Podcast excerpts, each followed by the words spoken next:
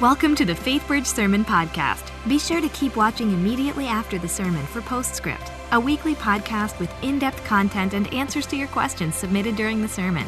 You can also find it on iTunes or at faithbridge.org/slash postscript. Well, how's it going? It's great to see you guys. Uh, during the first service, I came out way too early and just stood over there awkward on the side, so this went a lot smoother so far. Although they were going for it. I was tempted to come back out and just be their hype man from the back and just kind of hands up. Uh, but it's fun to be here with you guys. My name is Mike DiStefano. Uh, I was the young adult pastor here for three years uh, before going off to seminary in Boston.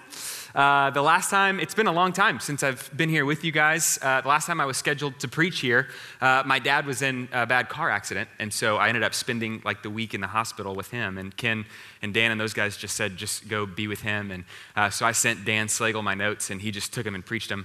And uh, there's a reason why the young guys on staff used to call him Dandolph.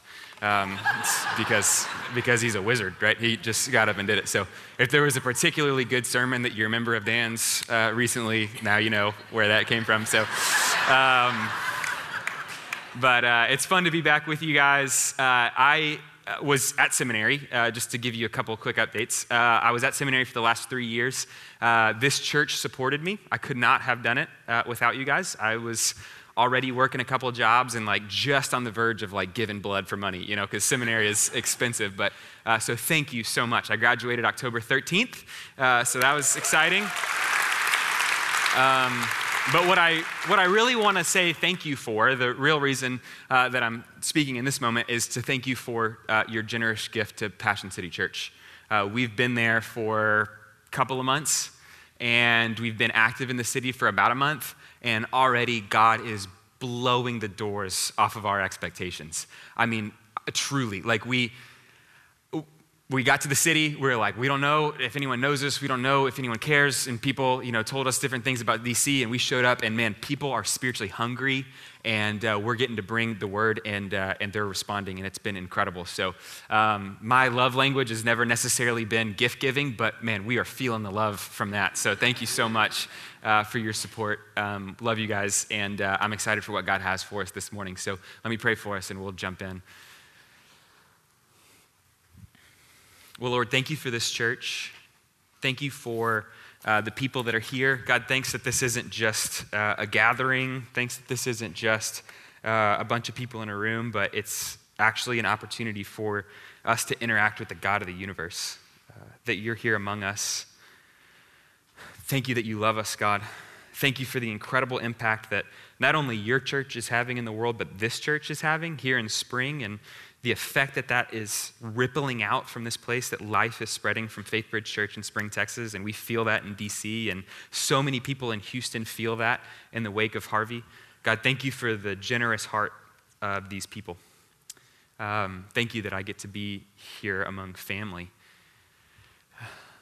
Lord, I pray for our time now as we turn to your word. God, may we encounter you. Lord, my prayer for this morning is that we would look and we would behold a king, a king of righteousness, and that the effect of righteousness would be peace, and the result of righteousness would be quietness, trust forever. We love you, Lord, and uh, we're grateful for this time, and we pray that in Jesus' name. Amen. Uh, well, I recently read a biography on the life of J.R.R. Tolkien, who was an Oxford Don and uh, the beloved author of The Hobbit and The Lord of the Rings. Um, I think the draw to reading a biography is that you get a, set, uh, a, window into the subject's personal life. So you get to find out things like their interests, uh, their family, their friends. Most people don't realize that uh, it was Tolkien who led C.S. Lewis, the great Christian thinker and apologist to Christ. Uh, those guys became good buddies. They would get together every week at their local pub and smoke their pipes and talk about writing and Jesus. And uh, one of my favorite anecdotes from their friendship was Tolkien was, I'm sorry, Lewis was a professor at Oxford when Tolkien arrived. And we have a record of the notes that he kept the day that he met him. Apparently, Tolkien made an impression on Lewis, and he wrote in his journal, he said of Tolkien, uh, he's a smooth, pale, fluent little chap. And then he said, no harm in him, only needs a smack or so, right? And like, and a true friendship began, right? Where Lewis is like, hey man, nice to meet you. Ah! Nah, right? Like, and it was just like they were buddies from the beginning. And so you get a window into their personal life and you also get a window into their creative process. Particularly fascinating for me is that Tolkien began writing The Lord of the Rings in response to the popularity of The Hobbit, but he had no idea what the story was about. And so if you've ever tried to read it and the hobbits are just wandering around aimlessly and you're like, Tom Bomba who? And none of this was in the movie. And if you almost gave up there or did give up, you are not alone because Tolkien almost quit writing. It wasn't until the hobbits got to Bree that Tolkien became fascinated with the little ring. And he says, I followed the ring to Mount Doom. The ring revealed the story to me, is the way he describes it. And Tolkien's main character, Frodo, becomes equally enthralled with this little treasure. It was a thing of immense beauty and power, and Frodo became obsessed with it. And in the end, he was mastered by it. You remember he gets to the end and he can't cast it out. And you go, why? Well, because his treasure became his obsession, and his obsession became his master. And Tolkien sort of unearths for us this deep human truth that is what has our hearts, has our eyes, has our lives. What we treasure, we worship. And what we worship, we obey. And what's so fascinating about that is that Jesus talks about this. This is biblical. In Matthew chapter 6, just before the passage that says, Do not be anxious about your life. A lot of us know that passage. I've preached that passage here. Many of us have memorized it. We're familiar with it because in our day, anxiety is plaguing our culture. And yet, what many of us don't realize is that that passage actually starts off with the word therefore. It says, Therefore, do not be anxious. Why mention that? Well, to prove that I went to seminary. If I learned anything, if I learned anything in seminary, it's that you always have to ask, what's the therefore, therefore, right? Why? Because this command, do not be anxious, is rooted in a truth that precedes it.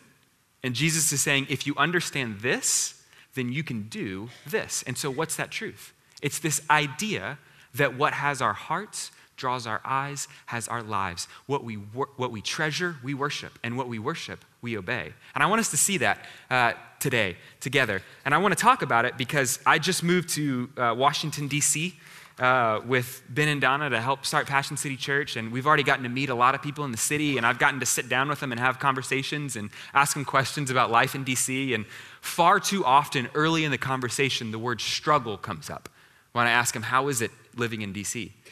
And usually, for many of them, it's centered around this feeling of disillusionment that expectations didn't meet reality, right? A lot of people, young people especially, move to DC because they want to make a difference. They want to be a part of something important beyond themselves. And they get there and they run into corruption and frustration and apathy, right? Uh, one of the guys that I met with early on, he said, I moved to DC from Georgia with two big dreams. One, to rise up in my organization and make an impact for the Lord, and two, to move into an inner city neighborhood and be a positive influence on children. And he's been at his company for a year and a half and gotten nowhere. And um, he started a Bible study, and no one, no one came, no one cared. And then he moved into this lower income neighborhood and was held up at gunpoint. And you're like, man, that's a rough start. Like, it's like taking your kids to Disney World and finding out they no longer believe in happiness. You're like, geez, this is not how I thought this was going to go, right? And so many of us, we want to live lives that matter, right? All of us do. We want to be a part of something bigger than ourselves. We yearn for significance. And yet, Alexis de Tocqueville, in his famous trip to America, he described the people of this country and he said, A strange melancholy haunts the inhabitants in the midst of their abundance. And I've seen that in DC. And yet, I don't think it's just a DC problem, I think it's a human problem. And yet, the Bible has a lot to say about living lives that matter. And at the center of that message is this concept of worship. The Bible has a lot to say about that. Why? Because worship determines the quality and direction of our lives. And so it's important to know that what we treasure, we worship, and what we worship, we obey. And see, here's the thing this isn't just a Christian truth. If you're in the room this morning and you're not a believer, this is a human truth. Uh, David Foster Wallace, he's a famous author, uh, philosopher. He was an atheist. He didn't believe in God, but he believed in worship. And he said this He said, Here's something that's weird and also true. He said, In the day to day trenches of adult life, there's actually no such thing as atheism. He said, There's no such thing as not worshiping. Everybody worships. The only choice we get is what to worship. He said, and an outstanding reason for choosing some sort of God is that pretty much anything else you worship will eat you alive. Worship money and things. If they're where you tap your real meaning in life, then you'll never have enough. Worship your own body and beauty and sexual allure, and you will always feel ugly. And when time and age start showing, you will die a million deaths before they plant you. Worship power, you'll feel weak and afraid. You'll need ever more power over others to keep the fear at bay. Worship your intellect, being seen as smart, and you will end up feeling stupid, a fraud, always on the verge of being found out, and so on. And he says, look, the, the really insidious things about these forms of worship is not that they're necessarily evil or sinful. He said it's that they're unconscious.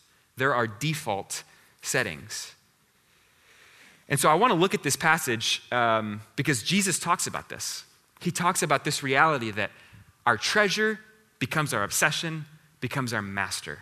And yet, something about that idea, that framework, if we understand it properly, frees us up to live worry free, anxiety free lives. And so I want to look at that together. So it's in Matthew chapter 6, starting in verse 19. We're going to read the whole thing together. If you don't have a Bible, I want to encourage you to take one of these. This is going to be Bible study, y'all. So uh, you can grab that, open your own, look through it. If you know someone that doesn't have a Bible, you're welcome to steal our Bibles. Uh, you can just take them uh, and um, give that to a friend or keep it for yourself. Uh, so we're going to read it together. Matthew chapter, ni- Matthew chapter 6. Did I say 19? Matthew chapter 6, beginning in verse 19. It says this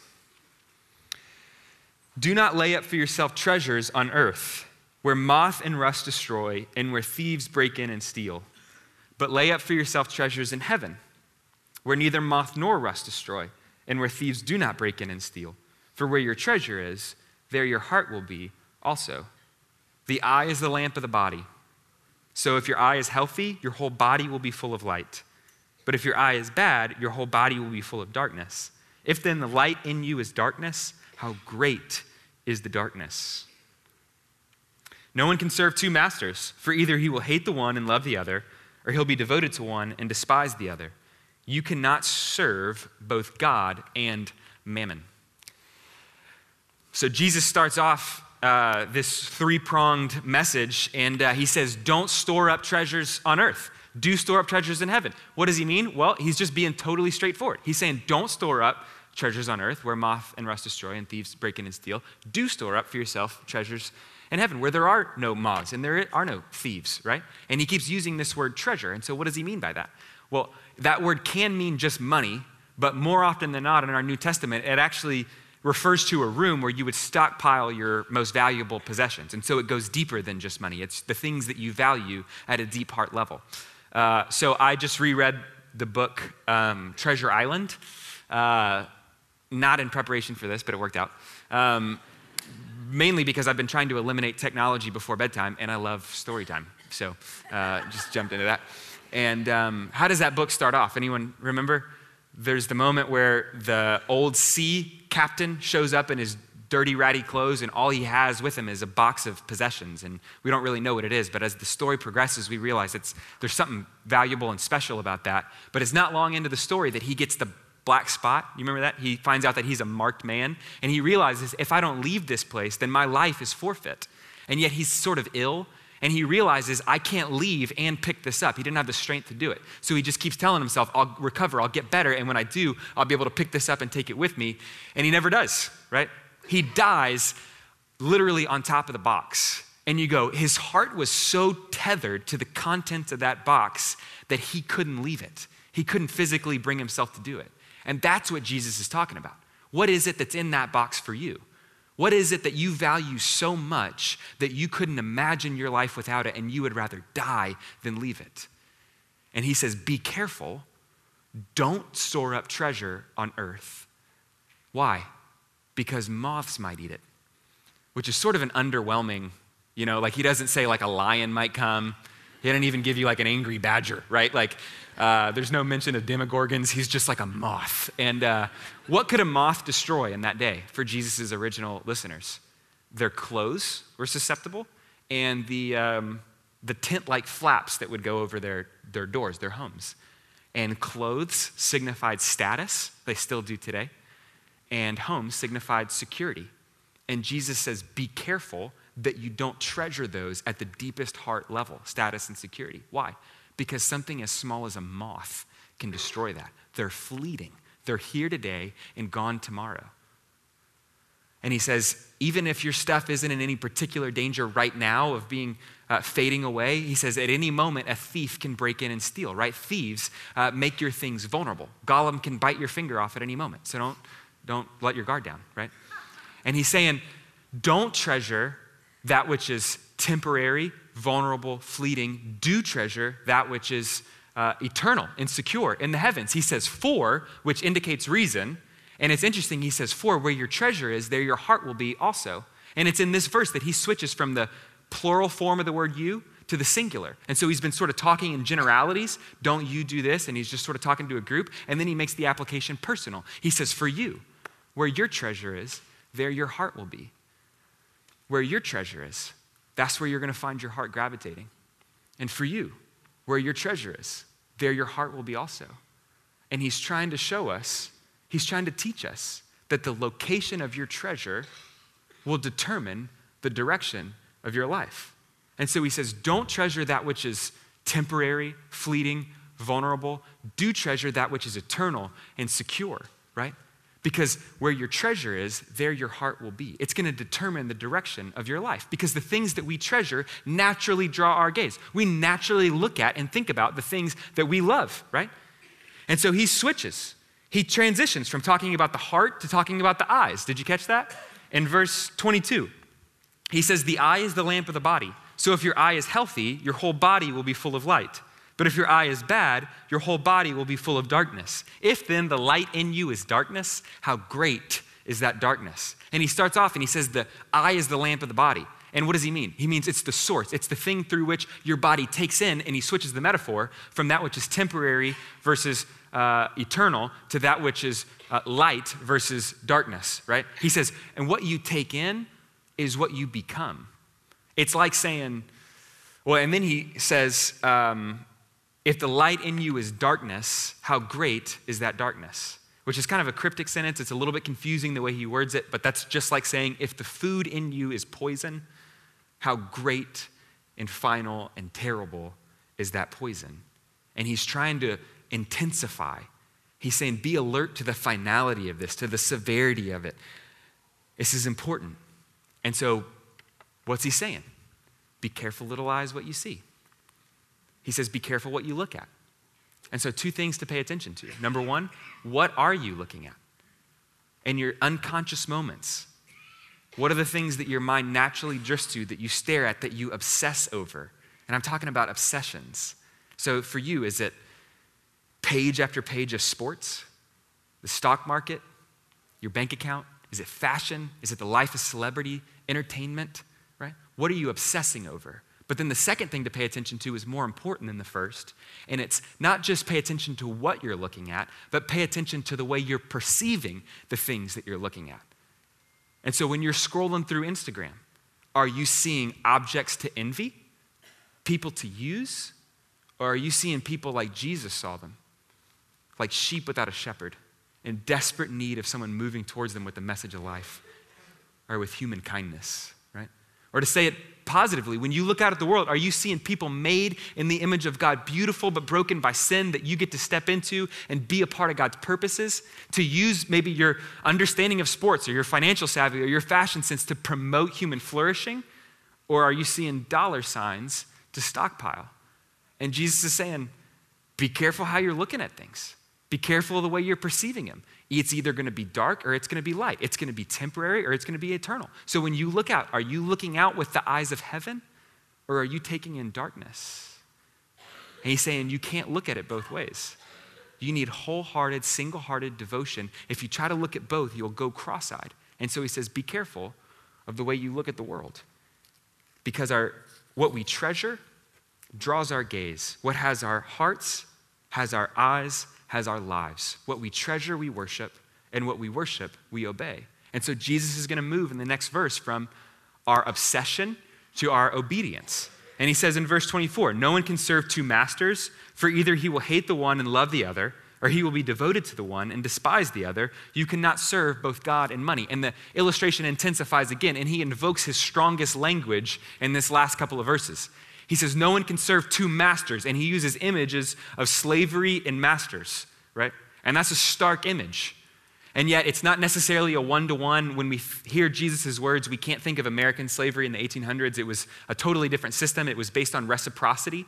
And so you would do something for someone, and out of wholehearted, there was a freedom to it. Out of wholehearted devotion, you would devote yourself to serve that person. And so it was a, a, a gratitude for someone doing something for you that you could never do for yourself. And Jesus is saying you need that wholehearted devotion. He says you can't serve both God and mammon.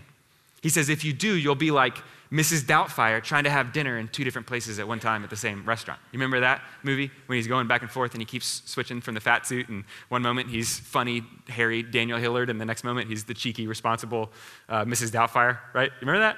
Has anyone seen that movie? Okay, it was a big part of my childhood, but I didn't realize how much cross-dressing you know, was part of my childhood. But he's going, he's going back and forth, right? And he can't remember what he said to who and where he's supposed to be at which time. And Jesus is saying, that's going to be you. Eventually, you're going to show up at the wrong table with your fat suit, right? He says, you can't be devoted to both. You can't be. It'll be frantic. You'll feel disintegrated. You won't feel whole. And so, question To what does your heart ascribe its greatest worth and value? And I want to talk about this because I just think so many of us, man, we want to live lives that matter, right? Like, we want to live in a way that's important, that's meaningful. And yet, so many of us, even the ones of us that deeply want to please God, we find ourselves continuing to struggle. And we keep messing up in a particular issue. And we say, I'm never going to do that again. And then we do it again. We don't want to talk to those people that way. We don't want to look at that particular thing. And we say, I'm never going to do it again. And then we do it again. And then there's people that want to live lives that are meaningful, that glorify God, and that matter. And yet we're slaves to fear. And we're anxious people. And we feel disintegrated. And we go, why? Well, I think for so many of us, we try to fight this at the level of obedience. And Jesus is saying, you're starting at the wrong place. You can't beat this here, but you can start the diagnosis here. And so you go, what am I naturally obeying? What's my default setting? And then go, what have I been obsessing over that led me to this place? And then you take a step back. And you go, what is the deep treasure of my heart that led to that obsession? And when you're here, realize this treasure has become my master. And when you're in that place, you can begin to look up and go, what is the true treasure? What's the better treasure? And we'll, many of us will look up and we'll be introduced to a God who is before all things, the source of all things, the ultimate source of power and beauty in this universe. And we see in him not only power and beauty, but closeness. We see in Jesus someone who would come and be near to us and teach us and, and be with us. And then as we begin to see this, the gospel reorients our affections and we can start to sound like Augustine who said, How sweet all at once it was for me to be rid of those fruitless joys which I had once feared to lose. You drove them from me, you who are the true sovereign joy. You drove them from me and you took their place, you who are sweeter than all pleasure, O Lord, my God, my light, my wealth, my salvation. And as we begin to look to him and see in him the most beautiful thing in the universe, our hearts will be reoriented and we'll have a new obsession, and that obsession will turn to worship. And as we worship Him, we'll begin to naturally move with Him and we'll find ourselves living lives that are of cosmic significance. And that's where we want to end up. And I want that for this church because I feel like so many of us are living anxious lives. And we need to see there is a beautiful treasure that leads to a beautiful obsession that leads to a perfect king. And when I realize that I'm not the master of me, and none of these things that I've been obsessing over and have been controlling my life have any control over me anymore. Anxiety dissipates as we realize that the one who created the universe is the king over my life. I have a good master, I have a good king, and he will take care of me. And so, in one of our first weeks in DC, we had just gotten to the city, and um, we decided to go to a concert. There was a band that some of us wanted to see, and there was also a bunch of people, and we were like, these are the people that we want to reach, and it'll be fun to be out and among them and, and, and see them. And so we got there, and there were thousands of people. It was like their ACL, it was a music festival for the weekend, and we went on the like the main day where everyone kind of came to see the main uh, band.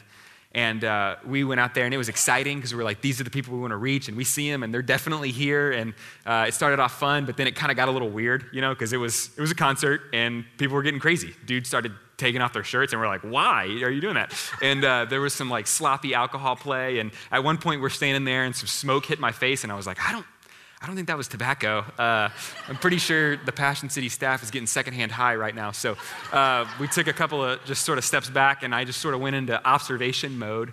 And it was so interesting in that moment to see this crowd full of thousands of people.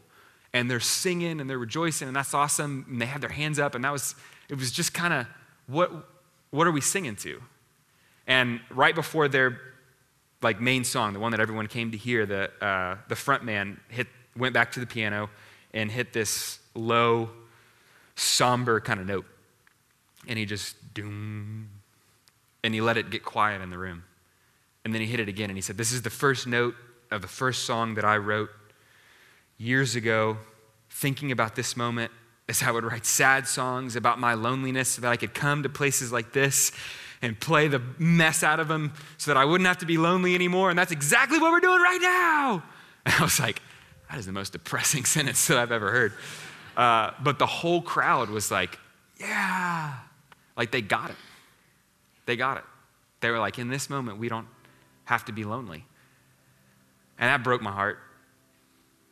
And then they started singing in their main song, and some of you will know it, but it's over and over throughout the song, they sing, I want to get better. I want to get better. And here are thousands of young people singing it out like a prayer. And the tragic thing about that is that song is about the inevitability of failure in that endeavor. It's about suicide. So if you like that song, I'm sorry if I just ruined it for you. But I was sitting there in that moment and I was just thinking, I don't think that we're the answer to their prayer, but I think I know the one who is. And we know the true treasure of the universe. We know the one thing that we can look to, that we can find beauty in, that we can know and walk with, that won't destroy us, but that will cause flourishing to rise up in our hearts. And so we want that.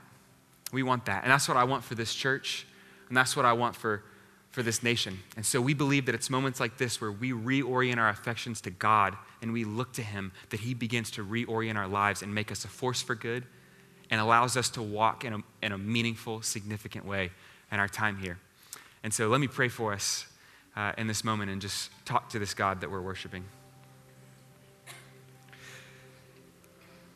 Well, Lord, thank you for this time and this space to just look into your word. God, thank you for the wisdom of your scripture that helps us to understand why we do the things that we do.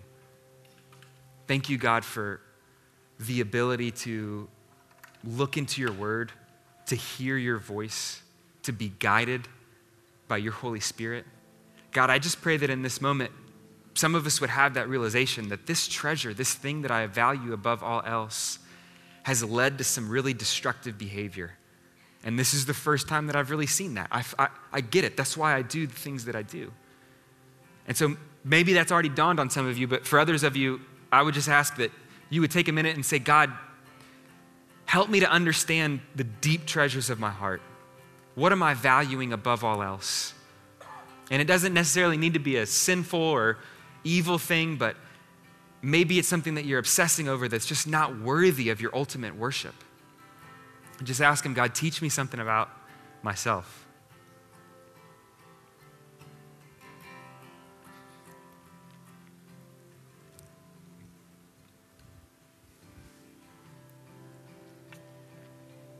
And while we're in this place, Just talk to God and ask Him to reveal Himself as He is. Not in our broken understanding, not in our fears, but just the true King of the universe, the treasure above all treasures. Say, God, reveal yourself to me as you are.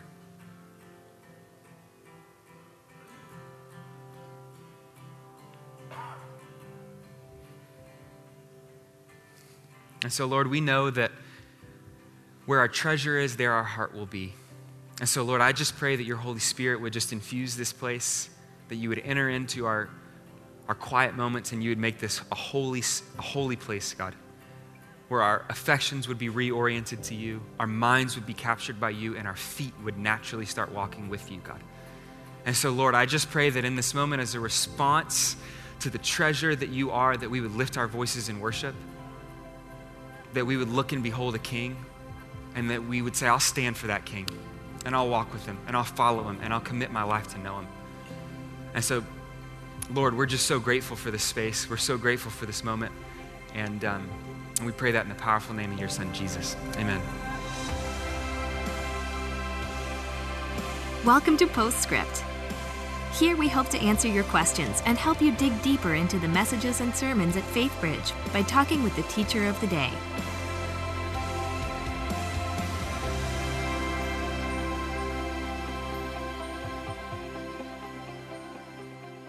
Hi, and welcome to Postscript. I'm Louie Riley, Grow Group and Discipleship Director here at FaithBridge, and I'm here today with Mike DeStefano, who just brought us a message Obsession and Obedience. Welcome back, Mike. Thank you. What a pleasure to have you back here on that side of the chair. Yeah, so fun to be back with family. So, um, you are uh, back with us after finishing seminary. Congratulations. Yep, yeah, mm-hmm. that's awesome. Feels and uh, are with Passion City. And so today you uh, looked at Matthew chapter 6. Mm-hmm. Uh, where Jesus is teaching, um, and we talked about your treasure and your heart. And one of the things that you talked about was this idea of worship. Mm-hmm. Um, even talking about how, even outside of the church, this is a concept that your what you worship is what your life will be about, what your heart is about. Um, and so I think for a lot of us, when we hear the word worship, Mm-hmm. um, I know for me, I default to thinking about worship service or worship music or Mm-hmm. singing or being in church on Sunday morning during praise and worship. Yeah. Um, but the Bible gives us a very different picture of a more fuller picture Yeah. of the what the word worship means. Can you speak to that? What do you mean when you say worship? Yeah, that's a great question. Um, it's interesting to answer that question from the perspective of like a David Foster Wallace, who used the word worship over and over again. Uh, he would say, Everybody worships. There's no such thing as not worshiping. And you go, for a non believer, someone who doesn't believe in God, what does he mean when he says the word worship? And that's an interesting way to come about it because uh, he actually takes it out of like a religious jargon sense and he makes it real, you know, real life worship. And what's so interesting about that is he gets nearer to the heart of what worshiping is in the Bible than oftentimes what Christians think. Because oftentimes, like you said, we think of just singing maybe, uh, or that's the song portion of the service, but the Bible has something much deeper in mind um, when it talks about worship. And so uh, a great example of that would be Romans uh, chapter 12, verse 1 and 2, when uh, Paul says, Present your bodies as a living sacrifice, for this is your spiritual worship. Mm-hmm. And he takes body, flesh, and spirit, and he says, When you present your body, when it's your whole mind, heart, will given to God as a sacrifice, that is spiritual worship. Mm-hmm. And so it's not disconnected in any way from what you think, what you feel, and then what you actually do. And that's worship. It's a whole body, Yeah, whole so life, like our whole, whole mind commitment. life worships God. Totally. And you tied that to obedience, Mm-hmm. um, because when we when we worship God, we obey Him. Yeah. When, when we're following what He wants with our minds and our bodies and our heart, and we're saying surrender, all of it, that that uh, Mm-hmm. Yeah. allows us to be obedient. And I like how you talked about how. Uh, a lot of us struggle with like feeling like, oh gosh, I always mess up. Like I want to, I wanna follow God and I want to pursue Him, but yet I Mm-hmm. find myself failing and not being obedient and how worship is such a huge part Mm-hmm. Yeah. of um, our lives and our hearts. So Yeah. great message Well, thank today. you so much, yeah. Um, but also, while we're here, let's catch up, like Yeah. uh, what you've been doing uh, since we've seen you. So Yeah. you're with Passion City now Yep. in Washington D.C. Uh-huh. So tell us what your role is there and what you're working on. Yeah, yeah. So yeah, uh, joined staff. Um, I, I spent a little bit of time there this summer, just kind of getting into the Passion world because there was a period of time where I was going to help plant Passion City Church and had never been to Passion City Church, and so I got to go just learn the culture and. Uh, it's just been incredible. Like it's a group of people that are fiercely committed to the glory of God, His radical grace, and then lives extended in worship. And so, um, so I actually finished seminary in October officially, uh, turned in my last paper for seminary, packed up my car, drove to DC, and just started work. And we've been just blown and going since. So, um, I am my official title is director of community and formation. Okay. So I'm overseeing what we would call grow groups, but what we're calling community, Community groups, groups, yeah. over there. And um, you know, eventually I'll get to help start college ministry, youth ministry, things like that. Um, right now, we have done a couple of vision nights. So just garnering interest is sort of just introductions, shaking hands. Uh, but the thing that we're really funneling people to is community groups because that's beyond an introduction builds, into real life. foundation, yeah. Yeah, so that's what we've been telling people. Like, we didn't show up in the city just to shake hands. We came to link arms, and we we just believe that this is the group of people that God's going to use to be a transformative presence in DC. And so it's such a honor and privilege to get to help lead those and think through the direction that those will go in the next few years. So Yeah, that's uh, exciting. Yeah, it's awesome. It really is. It's been really cool. All right. Well, we love following along with the journey and that. Uh, Faith Bridgers were so generous, just radically generous in, in Yeah, oh helping uh. Passion City and Ben and you guys. And so we'll be following and Yeah. praying and uh, look forward to hearing more about the exciting things that God's going to do through Yeah. Passion City DC. Well, thank you so much. All right. Well, thank you for being here with us today. It was a great message. Thanks. Uh, thank you for joining us here today for Postscript. We'll see you back here next week. Thanks for joining us for Postscript. Help us keep the podcast interactive by submitting your questions during the morning services. Learn more at faithbridge.org/postscript.